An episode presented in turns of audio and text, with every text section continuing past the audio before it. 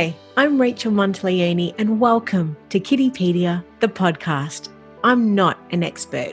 However, I do speak with them with the view of providing you with expert information and advice to help you be the best parent that you can be. Together, let's give children the life they deserve and a positive future. Hello and welcome. Well, today we welcome back a familiar face. Now, for anyone who may not know who Dr. Justin Coulson is, which I don't think that there would be many at all. Now, Justin is one of Australia's most trusted and respected parenting experts and thought leaders. Now, as a happy families expert, Justin has a PhD in psychology and has written six books. Here we go. This is really incredibly impressive. Now, he is a four time best selling author, an occasional writer for the New York Times, is a TEDx speaker, a consultant to the, to the Australian government's Raising Children's Network, and appears on a regular basis in all of Australia's major news outlets for television, radio, and print. And he's just an all round top bloke. And of course, he's a busy dad to six daughters. It's great to welcome you back, Justin. How are you? Thanks for having me, Rachel. I, uh, I'm not sure that I can live up to the expectation you've just set, but, I'll, but I'll do my best. It's all truth. It's all the truth. and, you know, we spoke with you last June, um, which we were only halfway through the year that was and was to change so much in the world. So, how have you been since? Really great. I know that COVID hasn't treated everybody well, and we've certainly had some challenges and struggles associated with that. Uh, anyone who runs a business uh, has probably had some of those experiences. Uh, but in spite of that, uh, we've had time together as a family that's been unprecedented in the last decade. Uh, this is the first time that I've actually been home every single night. I had a whole year where I didn't catch a single plane. Uh, so the family's been absolutely thriving, and and uh, we've been able to reach a lot of people because people are using Zoom and people listen to podcasts, and we've been able to help people in in different ways to what we used to. And overall, it's actually been a wonderful, wonderful experience. And I mean, looking back at the year that was 2020, just holistically as a year, um, you know, which we all hope that we never have any other experiences um, as as we did. I mean, how do you choose to look back and sum up the year that was? I guess retrospectively. Yeah, I, I tend to take a slightly different approach uh, to to what you've just highlighted. Uh, uh, there, there's obviously been devastation and tragedy around the world as a result of COVID, and I would never wish that upon anybody. However, my my way of viewing life is that uh, so, so, I used to be a competitive cyclist. I used to love my bike, love riding my bike in bike races. Oh, you've got the Italian, the, that European heritage. So I'm, I'm, not surprised to hear you say that. But I just, I love cycling. It's um, it's a, it's a magical, beautiful sport. And uh, I was talking to my kids one time. I'd just come back from a really hard ride. I'd really beaten myself up on the bike. I'd given myself a hard, hard workout, going up and down a particular hill about 30 or 40 k's from my house three or four times. And um, my kids sort of said, Dad, why are you riding up that hill? It's such a hard hill. It's such a big hill. Uh, every time I rode up that hill, it took about 25 minutes. I mean, it's wow. a, it's a walk. And, um, and, and I said to them, riding downhill is fun. But if I want to become a stronger cyclist, riding downhill doesn't do anything for me. I've got to ride uphill. And then I paused and said, kids, you've got to love the hills there's a metaphor for life here. It's the hills that make you stronger. You've got to love the hills. And we've kind of incorporated that into our daily conversation now. And when I think about what 2020 was, it, it it's a year that has, I think, given all of us the opportunity to become stronger because we've had to climb a really big hill. We've all done it different ways, but if we look at what we've learned and if we look at what it's taught us, how we've grown as a result of the challenges that life has thrown at us. Hopefully, we can reflect on that and say, yeah, there was sadness, there was tragedy for many. Uh, hopefully, we've escaped that tragedy. And if so, what have we learned? How has it made us better? I have a phrase that I also share with my family often, and that is that I don't think that life is about necessarily being happy as much as it's about being better.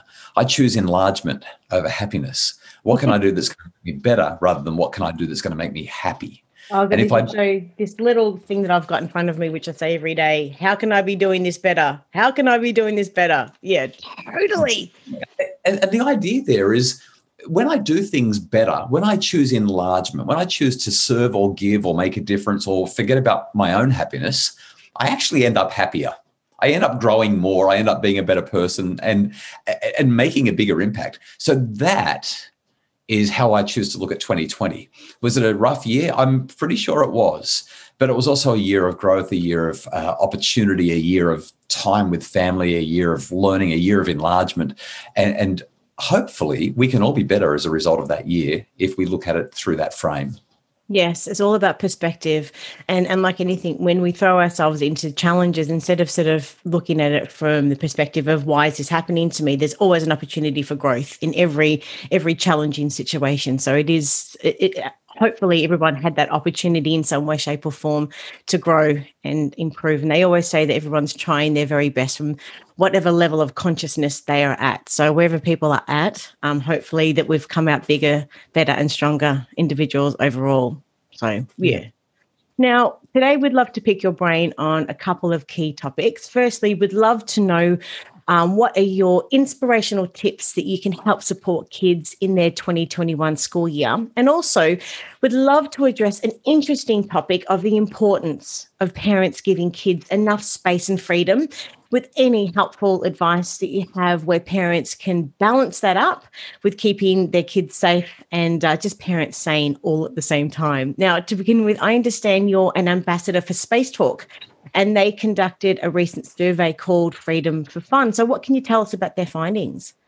Yeah, the, I, I, really love the idea here because uh, so so be, before I talk about Space Talk as a brand, and I, uh, it's important that that this comes across as authentic. I am an ambassador because one of my kids uses one of these products, and it it solves so many problems. Uh, as parents, I've always said that the longer you can, smart parents don't give their kids smartphones; they give their kids dumb phones because kids don't need smartphones; they need smart parents. Uh, but we've got to. We've, got kids that want to have a life. They want to be able to explore the world, and I want them to have the same freedom for fun, if I can use the term that Space Talk used in their in their uh, in their study. good term, yeah. It's, it's, yeah, I want my kids to have that freedom for fun. I want them to be able to go for a bike ride down to the park or walk down the street to their friends without me needing to helicopter them. And when I was a kid, I got to do that, and and, and yet parents today just have that high level of discomfort. And a lot of parents say, "Well, I'm going to have to give the kids a phone so that they can walk to school or ride to school or go to the park and and, and live that life." And and I don't want my kids to have a phone. Uh, especially a smartphone, where they're walking around literally with pornography in their pockets, where they're uh, running the risk of having social media and dealing with stalkers and cyberbullying and all of that stuff our tweens, especially children up to, let's say, the age of 12 or 13, they don't need that stuff in their lives. They don't need that pressure. They don't need that that literal threat. Yes. And so Space Talk is basically a, it's like a smart watch, but the functionality is limited so that children can't quite do all of the stuff that they might if they had a smartphone. It's got um, text capability and phone call capability and it has GPS location service on it. It has uh, like a, a, a, step tracker, and you, you, can count how many steps you've taken, and it's got a heart rate monitor. That's It's got have basic functions to allow children to feel like they're really grown up because they've got this really fancy watch. But there's no social media, and there's no risk of all of the bad stuff that we worry about with kids and phone. You know, there's no uh, internet no noise. All that. No that's right. It's simply a communication device, like a telephone used to be a long time ago. So we we got one of those for our daughter, uh, who is ten. She's a ten ager, and uh, Rachel, it's just changed everything in such a positive way because we can check in with her. She can send us messages or call us and let us know what she's up to. If she says she's going to go to the park and be back in 30 minutes and she's not back, we can give her a call or I can just look it up on the app and see where she is, she is. Yeah. On, on my so that's that's why uh, when when I got in touch with Space Talk and we started talking, we decided that I would be an ambassador for them because I love what the um, what the device does. It yes. it satisfies all of the needs that we might have to stay in touch with our children and give them freedom without stressing out about all the other bad stuff that goes along with smartphones. Phones. And I understand that the um, their study revealed that this is a a pretty high stat that over a quarter of Aussie parents are concerned about um, were and are, are concerned about separation anxiety as their kids were heading back to school at the start of this year. Why do you think this is the case? It's because we spent so much time uh, in lockdown um, and over the last 12 months with our kids. Do you think that's a reason why? I, I, don't really think that the lockdown has had a huge impact. It may have had some. This is mm. a trend that uh, clearly apparent well before we had the COVID lockdowns and, and and that kind of thing. Like I said, that might have exacerbated it a little bit. But basically, yeah. look at and you asked that question initially, and I went on that tangent. But yeah, more than a, more than, more than a quarter of parents uh, in this study said that they were worried about separation anxiety. And, and it's really ironic because they want, I think it was 67, 68% of them said, I want my kids to have the freedom that I had when I was younger. I want them to be able to walk the streets safely and go to the park with their friends and ride the flying fox and the swing set and climb to the top of that great big rope thing in the park. I want them to do that. But oh, even though, if, I mean, we're talking two thirds or more want them to do that. But at least a quarter, maybe more, are saying, but I just can't. I'm too scared. I don't want them out there. I'm worried about what's happening in the world. So, why is that? Yeah, I think that partly the news media has got us terrified that there's all yeah. these bad people out there, there's all these parrot predators.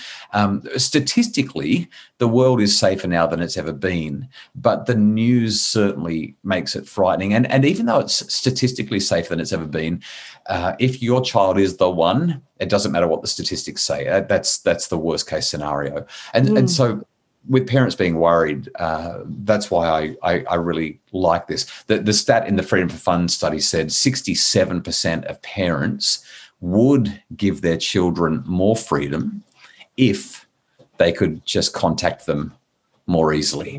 Yes. And um, as you just stated before, and two thirds of Aussie parents, so 68%, now that's a lot really, have revealed that they want their children to have the same kind of freedom that they did growing up, as you mentioned earlier. So that's a really high, high amount of parents. But I mean, why do you think this is important for kids to have a little freedom growing up? And um, yeah. I'd love to so, Such an important question. And, and a lot of times parents aren't thinking about the developmental opportunities that that freedom affords them. So when children have freedom, they get to live autonomously. They get to make their own decisions. They start to learn what it is to be responsible. They start to also learn to assess risk. And this is critical because in, in 2021, what I'm seeing parents do is minimize the risks that their children face, especially yes. when they're young. And the more we can kind of keep our children away from risk, the more we think that we're protecting them. The problem is at some point they get big enough that we can no longer protect them from risk. And if they hadn't have if they haven't had experience with all of the little risks while they're little, once they're big, the risks are a lot bigger, but they're not experienced with risk. They don't know how to manage risk. They don't know how to assess risk. They they really struggle to identify when it's okay to step in and when they need to be stepping back. So my response to this is we've got to help our children to become comfortable with risk to experience what it is to climb to the top of the slide and slide down or work out whether they can make it or not. That's a, a really simple example of a physical risk if you're in the park with your children. Mm. But they've also got to understand the risk of walking down the road, crossing the street, um, being able to ride their bike three or four blocks to their friend's house or getting to school. These are risky behaviors as well. And if we don't give our children the opportunity to develop the skills that are necessary, they're going to get to 16 or 17 and not know how to catch a bus from the city back to home. Or they're going to get to 17 or 18 and go to a party and not know how to assess uh, what's risky behavior and what's not. They're going to be caught up in the in, in environment with all of their friends, and maybe there'll be alcohol or other substances, and and all of a sudden we've got a really big challenge. They don't know how to assess risk. They don't know how to uh, manage that effectively. Mm. So, so, so, we've got to start young by giving our children responsibility and an opportunity to, to take small risks so they not not only so they can assess risk, but guess what happens when you when you start to take small risks, you build your competence and capability. So we're actually skilling our children. And am I going to go so far as to say that a Space Talk watch gives your children the opportunity to develop competence and uh, manage risk? Yeah, I kind of actually am. Not because I'm trying to make a big deal about the product, but because when you as a parent give your child that watch, that means that you step back, which means they step up. Yeah. And they start they start to step into those slightly riskier situations, and you know that you've got that safety net. You can contact them, you can text them, Peace you can mind. check their location, and so and so having that, it actually does facilitate risk management, risk assessment, and competence building. Yeah. Now you've got six beautiful kids. Now, historically, how did you and how have you kept track of all of them at once before tracking devices like Space Talk? It must be like a full time job in itself. like, Yeah, yeah. we, we kind of just made it up as we went along, Rachel. That's that's the reality. We, we've always maintained this idea that we want to minimize our children's access to smartphones uh, for as long as possible. And our, our basic rule has been you don't have one until you can pay for it yourself. great uh, idea. Which, whi- which has worked really well. Now that I say that, our fourth child, uh, she's in grade eight. And while she can't pay for it herself yet, we have actually given her access to a, a phone because of the decisions that she's made around schooling and the way it, she's she's in terms of the, the life that she's living her, the, her walk to and from school and her extracurricular activities we've just made the decision that it is simpler for her to have access to a, a phone and so we've given her one uh, but our, our grade six daughter who has the space talk watch uh, it's perfect for her. She doesn't need a smartphone. She knows she doesn't need one. And even when she goes into grade seven next year, once again, she will be fine with the Space Talk watch for another year or two before we need to start to talk about upgrading her to a, a telephone. Yeah. So, I mean, parents often feel that giving their kids a mobile phone isn't the best idea. Is there anything else that you'd like to maybe add to that? Any other thoughts at all? I think every family's got to assess this on its merits and go what, with what they really need as a family. Yeah. Uh, there, there may be some reasons where a, a child, you know, by the time they're in grade eight, might have reason to want a, a smartphone. Yeah. Even, even uh, what, what I love about a conversation like this is it gives me a chance to reflect on what I'm saying. And if if I had been a little bit more sensible, I probably would have given my grade eight daughter a Space Talk watch as well and told her to use that rather than getting her the phone. It's a heck of a lot cheaper, number one. And number two, um, we are now encountering some of the conflicts that every parent experiences with kids using their devices more than they should. You just don't have that when you've got Yeah. a, a watch. Uh, and, and so we're we're actually probably over the next few weeks going to be having some more conversations about that. She's not doing anything terribly wrong. It's just not quite the way we would like it to be. So I, I guess what I would say is delay the smartphone as long as you can. And then say to the kids, what I'm really saying to you, Rachel, is I didn't hold firm on the line that you can have one when you can pay for it. I just let her have it because she's got some social media accounts now that she's in grade eight, and that's how she talks to her friends, and and that's why we acquiesced. But what I should have said was, well, when you can pay for it, you can have it. Otherwise, you've got the watch because Yeah. Yeah. because what what happens is parents actually say, I want to be able to contact you. I just need to know where you are, and we've got to be able to get in touch in case I'm going to be late picking you up for, from school, or in case you need to contact me while you're at school because we've forgotten something. It's it's literally that simple Yes. but a lot of parents don't know about uh, a device like this, and so they'll go and buy the phone. The watch is simply a it, it does the basics. It does exactly what you need it to. If they want the phone, wait till they can pay for it. That's that's pretty much my standard advice, and and I'm now living with the fruits of not having followed that advice with child number uh, child number four. Well, I won't yeah. make this with child number five or six, and we did it really well with one, two, and three. We've only made the mistake once, and we won't make it again. And I- I'd love to know also, like, you know, what do you think are the negative, like, implications if we just don't give children just enough social space and, and freedom that they just need to thrive? You sort of sort of touched on it earlier, but I'd love to maybe just, yeah, hear, hear you out on this as well. Th- this this is where the whole smartphone thing comes back into play again because Yeah. our children's playground now is Instagram or TikTok or Snapchat. That's where their friends are hanging out. And when I use the term playground, I literally mean that's their playground. That's where they hang out, where they play. That's where they converse. That's where they they share funny stories or share memes or share whatever it is that they're sharing. Uh, it's just that it's a playground that is littered with metaphorical syringes and broken glass and um, perverts who come walking through the playground uh, uninvited. That's that's the risk that's involved, but it is still their playground, and it's our job as parents to make it as safe as we possibly can. They have their social opportunities in that playground. What would I do as a parent? What, what advice would I give to parents? Well, I would encourage you to do the sort of stuff that I do in my family. Uh, that same 13 year old that now has that smartphone, and I wish that she didn't, she had a sleepover with five of her friends on Friday night just gone. And when they arrived, they went and swam in the pool and they goofed off and they played some games and they cooked their own meal for dinner. And then they went downstairs and they played that, you, you know, the, the game where you, um, you stand behind somebody and you've got the makeup and you've got to apply the makeup to them. Oh, yeah, yeah, yeah, yeah, yeah. I, I can't remember what that game is called, but they showed us the photos of this makeup that's gone everywhere. Hilarious. And putting makeup on each other. And they just, they just played like kids and that would be the advice that I would give. Get the kids together face to face. Social media and screens are going to be part of what they do. But whenever you can, encourage the kids to get together, to have them face to face, to have them engaging and involved with one another in a hmm. physical context, because that's where they really learn to mm. read one another to to play with one another to experiment and learn and converse and engage and be human that's that's what's so important for them and in talking about friendship circles, I mean, as a multicultural society, children can have friends from a wide range of ethnic backgrounds, which is wonderful to learn and experience different parts of the world, you know, from the comfort of home.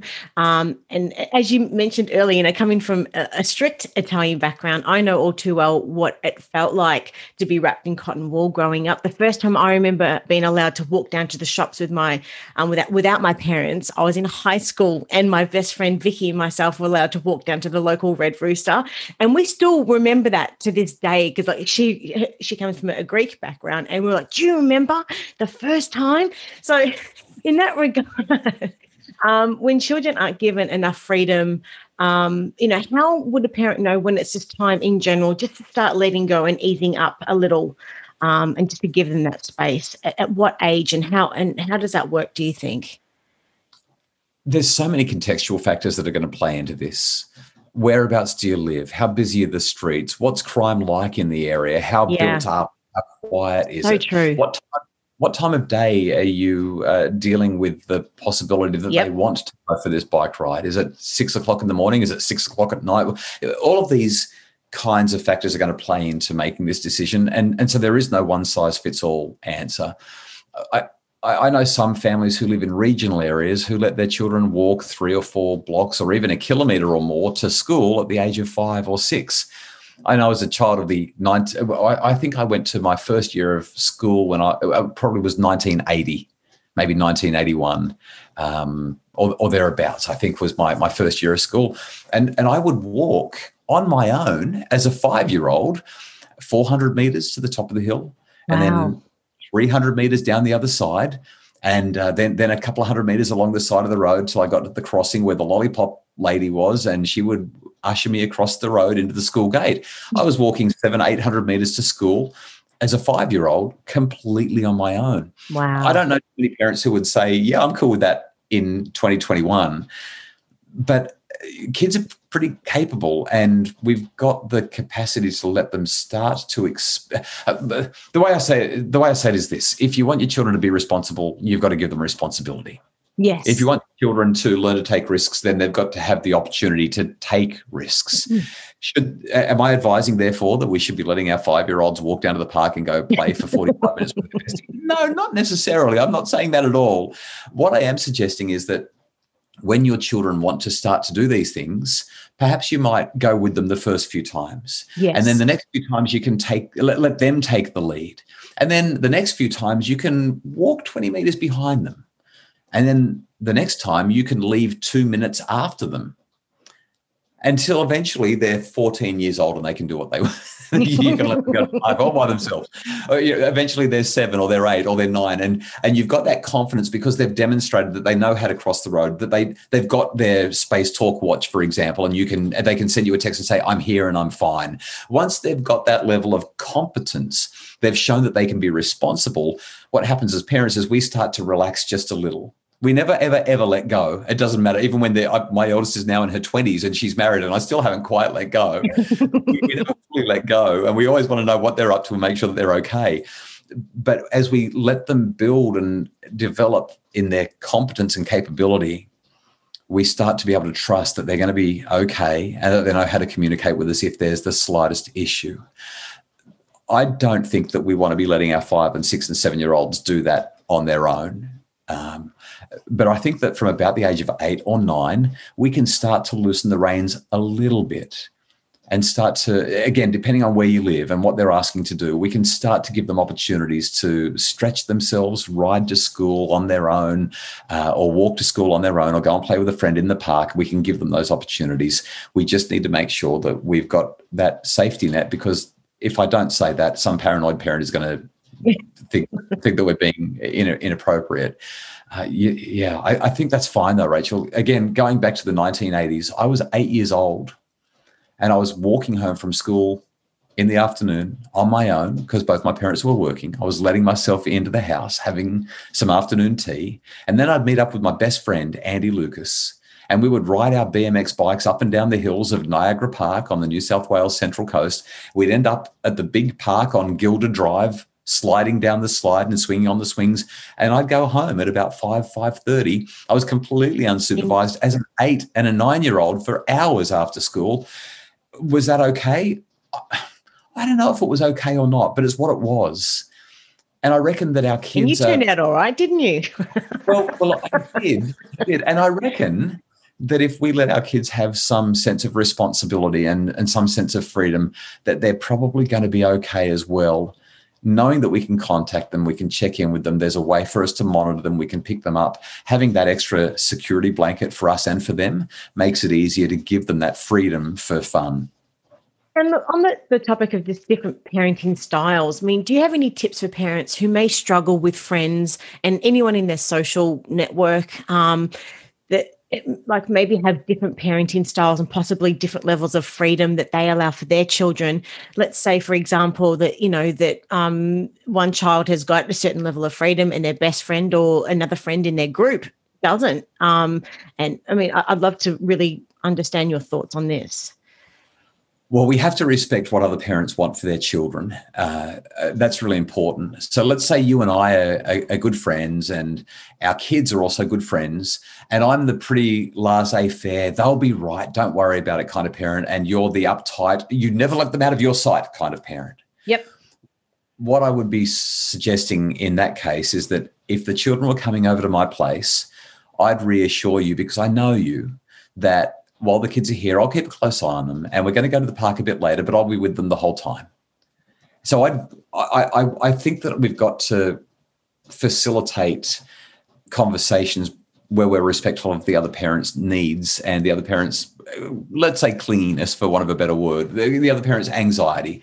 So yeah i'm going to take the kids to the park which is going to make you a bit nervous but i'm also assuring you that while they're there they'll be fully supervised because i'm going to look after them. I might not do that with my own children but i know that that's how you feel and the reality is, once we're at the park, I'm probably going to make a couple of business calls and respond to a few emails. And I'm not really going to be looking at the kids very much at all, but I am there and I am supervising. And you're probably going to be okay with that compared to me saying, oh, yeah, I'm just going to let the kids ride down to the park for an hour on their own. Yes. So, so it's just about respecting one another's um, styles. If my kids went over to your place, uh, I probably wouldn't have to have that conversation with you because I know that you're going to be all over them and they're going to be just fine. Uh, so, so we're really playing to the person who has the higher level of anxiety, and we're being respectful of that. Yeah, and I, I think that that's just a, I think it's just the respectful thing to do. Yes, definitely. Now, getting back to this uh, and addressing the school year and, and the year uh, for the rest of 2021. Yeah. Now, we published your article titled uh, Tips to Support Our Kids uh, This School Year 2021. Now, for someone who hasn't read the article yet, can you please tell us a little bit about what it's about and I guess the inspiration and the, the key messages that you've actually got in, in that article?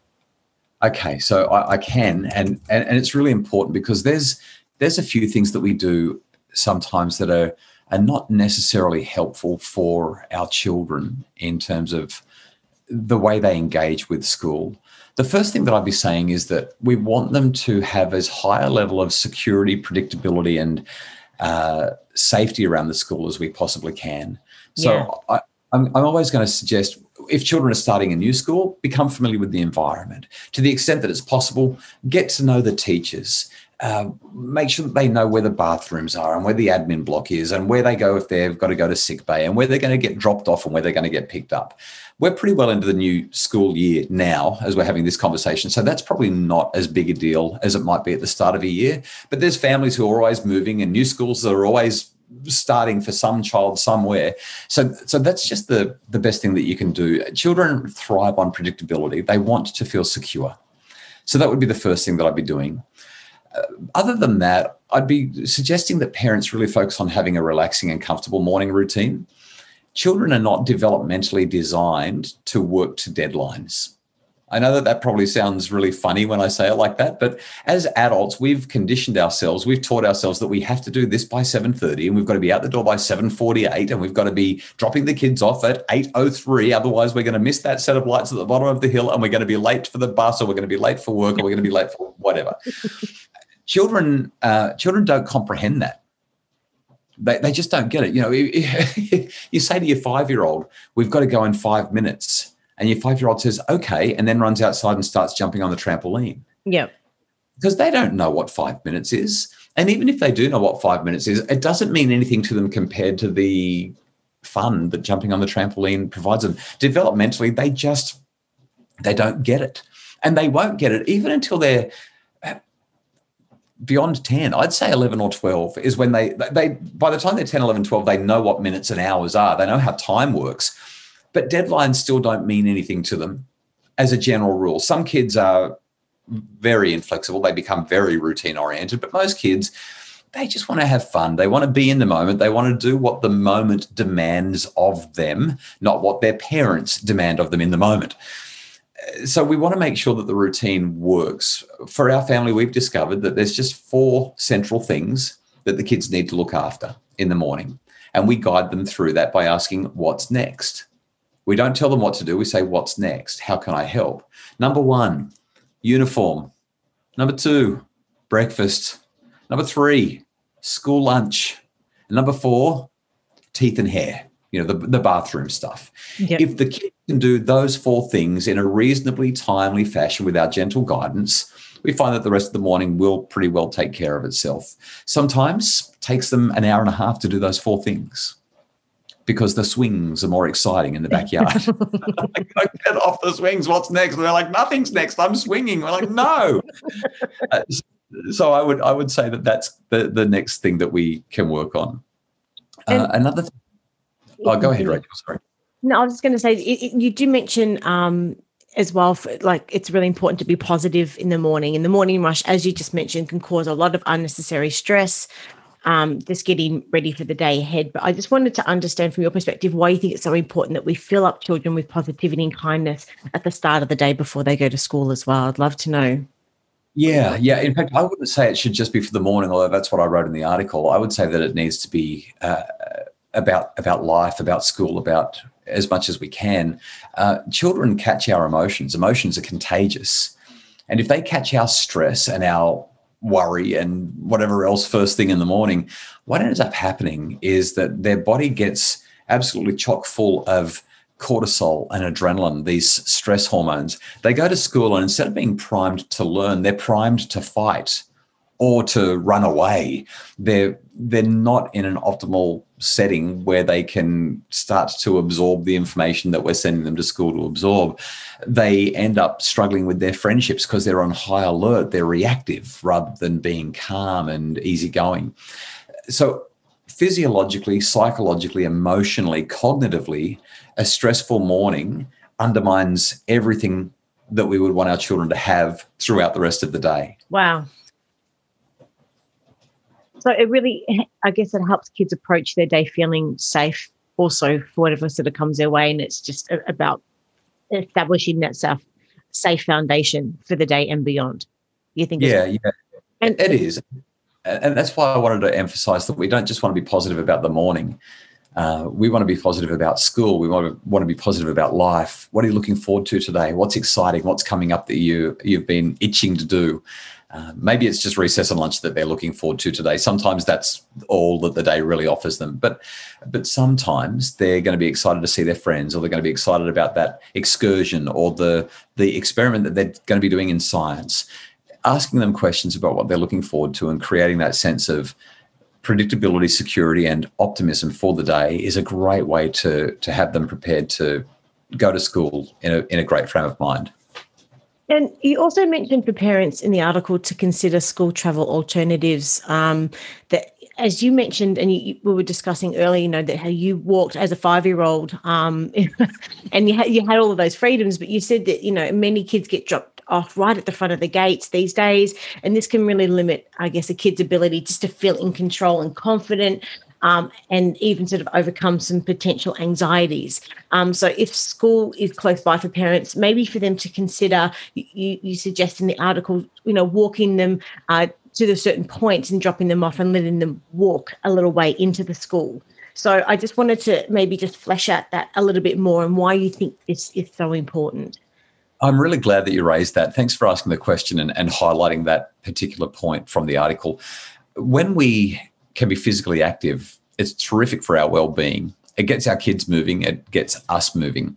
Uh, we did a little experiment with our kids uh, where we started walking to school. We're about two kilometers from school, and we found that that was a little bit too time-consuming. Mm-hmm. And so then we well, let's get on the bikes. Now there's there's a really big hill between our house and our kids' school. Is that the one that and, you cycle up? No, yeah, yeah, well, no, no, no, not, not that really big one. Sorry, I just remembered. I do cycle up that one as well, which is why I said yes. But no, it's not the 25 minute um, athlete hill. No, this is just a little hill, but but it's big for kids, and and they have to push their bikes up it. But what we found is that we can pretty much ride to school in about 12 minutes with the kids. That's much better than walking the two Ks there and back.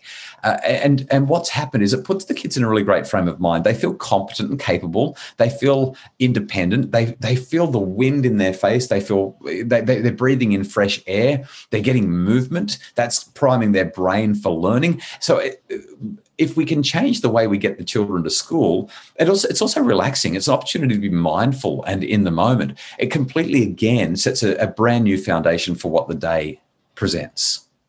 Yes. So it's all about letting kids feel, I guess, free and in control, I guess, just with some added incentive, teaching them about different things, maybe even like road safety as well as an opportunity, do you think? Sure. Yeah. Yeah. Plus movement. I can't emphasize movement enough. Uh, it's such a such an important predictor of well-being. Yeah, and you also mentioned in the article also that um, so often enough that everyone gets so busy and caught up in their to-do list for the week as we do, and sometimes that we can forget to check in with one another and make sure everything is okay throughout the week. So, I mean, I'd love to know also, like, why do you think it's important to create, I guess, a space for those conversations and just to ensure, of course, that kids can feel that they can talk to you about anything relating to school and, of course, most importantly, just life in general? So much of what we do with our children is what I call correction and direction, and so little is connection. When we create the space for connection, what we do is we say to a child, You matter, you belong, you're important to me, I'm interested in your world, and I want to be in your world, and I want you in mine. Connection builds the foundation for a strong relationship of trust and influence. When we are in a relationship where all that ever happens is correction and direction, we tend to stop listening to the person who's always bossing us around. Whereas if we're in a relationship where we feel truly connected, we want to open up, we want to engage with that person. We want to listen, uh, take their opinion and advice, listen to their influence. So when our children spend time with us in connection, what we're really doing is we're building the relationship. We're strengthen, strengthening their opportunities for growth and learning by being close to us. A lot of parents will say, "Yeah, but the kids just don't want to say anything." I say, "What did you do at school today?" And they say, "Nothing." How was your day? Fine. Uh, that's probably not a, a really productive conversation but what I find as well is that when I get home from a, a kind of a, a, tough old day, and my wife says to me, Hey, how was your day? I usually say, It was fine. And she says, Well, what happened? I'll say, oh, it was just a big day. And I, I, kind of don't really want to talk about it in the moment. But if you can give me a half an hour or an hour to calm down, maybe if I can go and sit down and just relax or play with the kids for a bit, and, and I can settle into being at home. Half an hour later, an hour later, I kind of start to open up. I start to say, Oh, I had this thing happen today. Can I tell you about it? And Kylie will say, Sure. Yeah, I really want to know. And because she's open, I get to tell her what's happened and we get to explore the idea together and process it a little bit. I think that that's a really great principle to bear in mind when it comes to our children. If we put too much pressure on them to talk, they don't want to talk, they actually close up. But if we let them settle into the afternoon, have some afternoon tea, relax a little, and then we just go and sit with them without an agenda and say, So, what was the most exciting part about your day? What did you struggle with? Did you have any challenges? Is there anything I can help with? And we, we involve them in a conversation that's not the stock standard, how was your day? They do start to open up. They know yes. that we're really listen and connect. And we get to have these really delightful conversations. And as we know that over 90% of a child's brain forms just before the age of five, and that's when a lot of the neural pathways is, are being formed. Um, suggesting that we should be having these conversations as early as possible as well with our kids and at home to be able to strengthen those neural pathways, do you think? Well, yeah, it's it's really interesting that you ask that what we are really doing when we're strengthening those pathways is we're reinforcing and and creating associations of pleasure and warmth and safety and security between us as a caregiver and our child. They're already there biologically. All we're doing now is we're strengthening that. We're building deeper trust. And the earlier we can start this, the better we get at it, and the more fun it is. It's, I mean, it's, it's great fun when we've got our preschoolers and our toddlers, and we get to engage with them and tickle them and talk to them. We're probably not going to have deep and meaningful conversations, but it's also really important to create the habit because once our kids get yes. to eight or ten, and then they become teenagers. That's when these conversations can become a little more challenging. And we really want to have that strong foundation that we've built up over years of high quality communication. And look, really, on the flip side of that, if that doesn't happen, it's obviously a lot harder later on in life for the children to be able to approach you and to have those conversations because that hasn't been formed, would you say? Well, it can be. Uh, as teenagers, they start to separate themselves from us anyway. That's uh, something that they're biologically designed to do. Our job then is to maintain the connection our job is to be available to be around. And the research tells us that they really do want us to be around and they really do want us to be connecting. It's just that they want it their way not our way. And they sometimes are going to put up a bit of a fight and pretend that they don't want it. And we've got to be able to find creative ways that work for us and our children to navigate those impediments that pop up from now from time to time.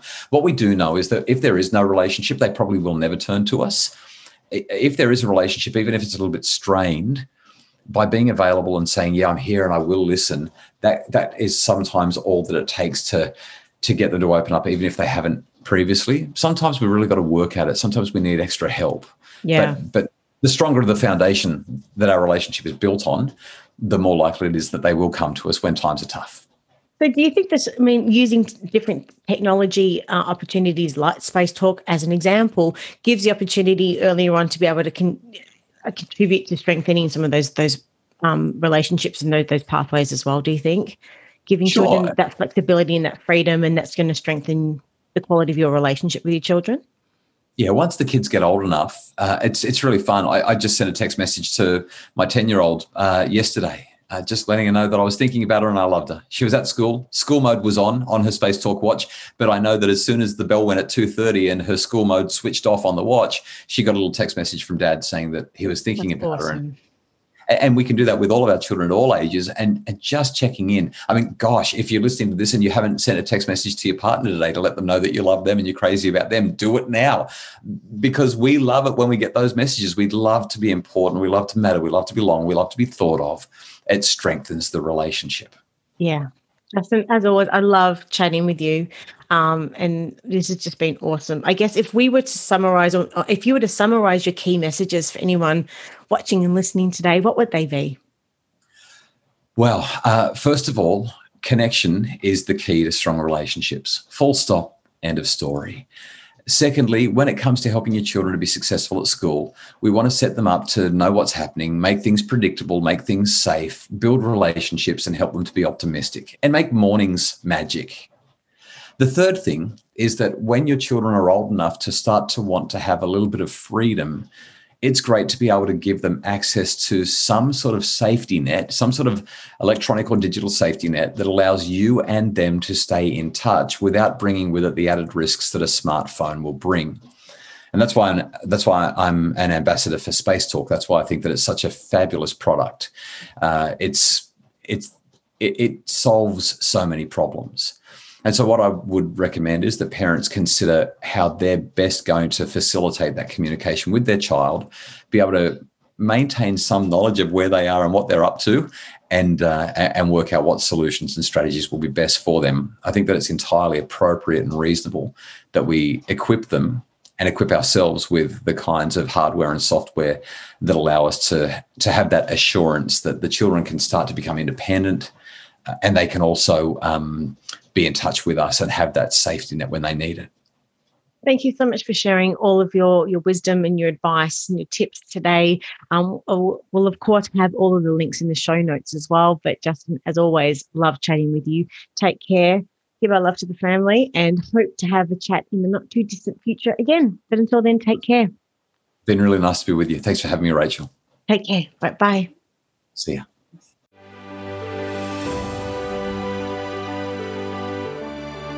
I'm Rachel Monteleone, and you've been listening to Kiddipedia, the podcast. You can have full access to Kiddipedia by visiting our website at kiddipedia.com.au or following us on Facebook, Instagram, Twitter, and YouTube. We're all here to help make the world a better place for our children and for generations to come. You can start today by helping us reach other parents by going to Apple Podcast, subscribe, rate, and review this podcast. Thank you for listening, and be sure to give my love to the kids.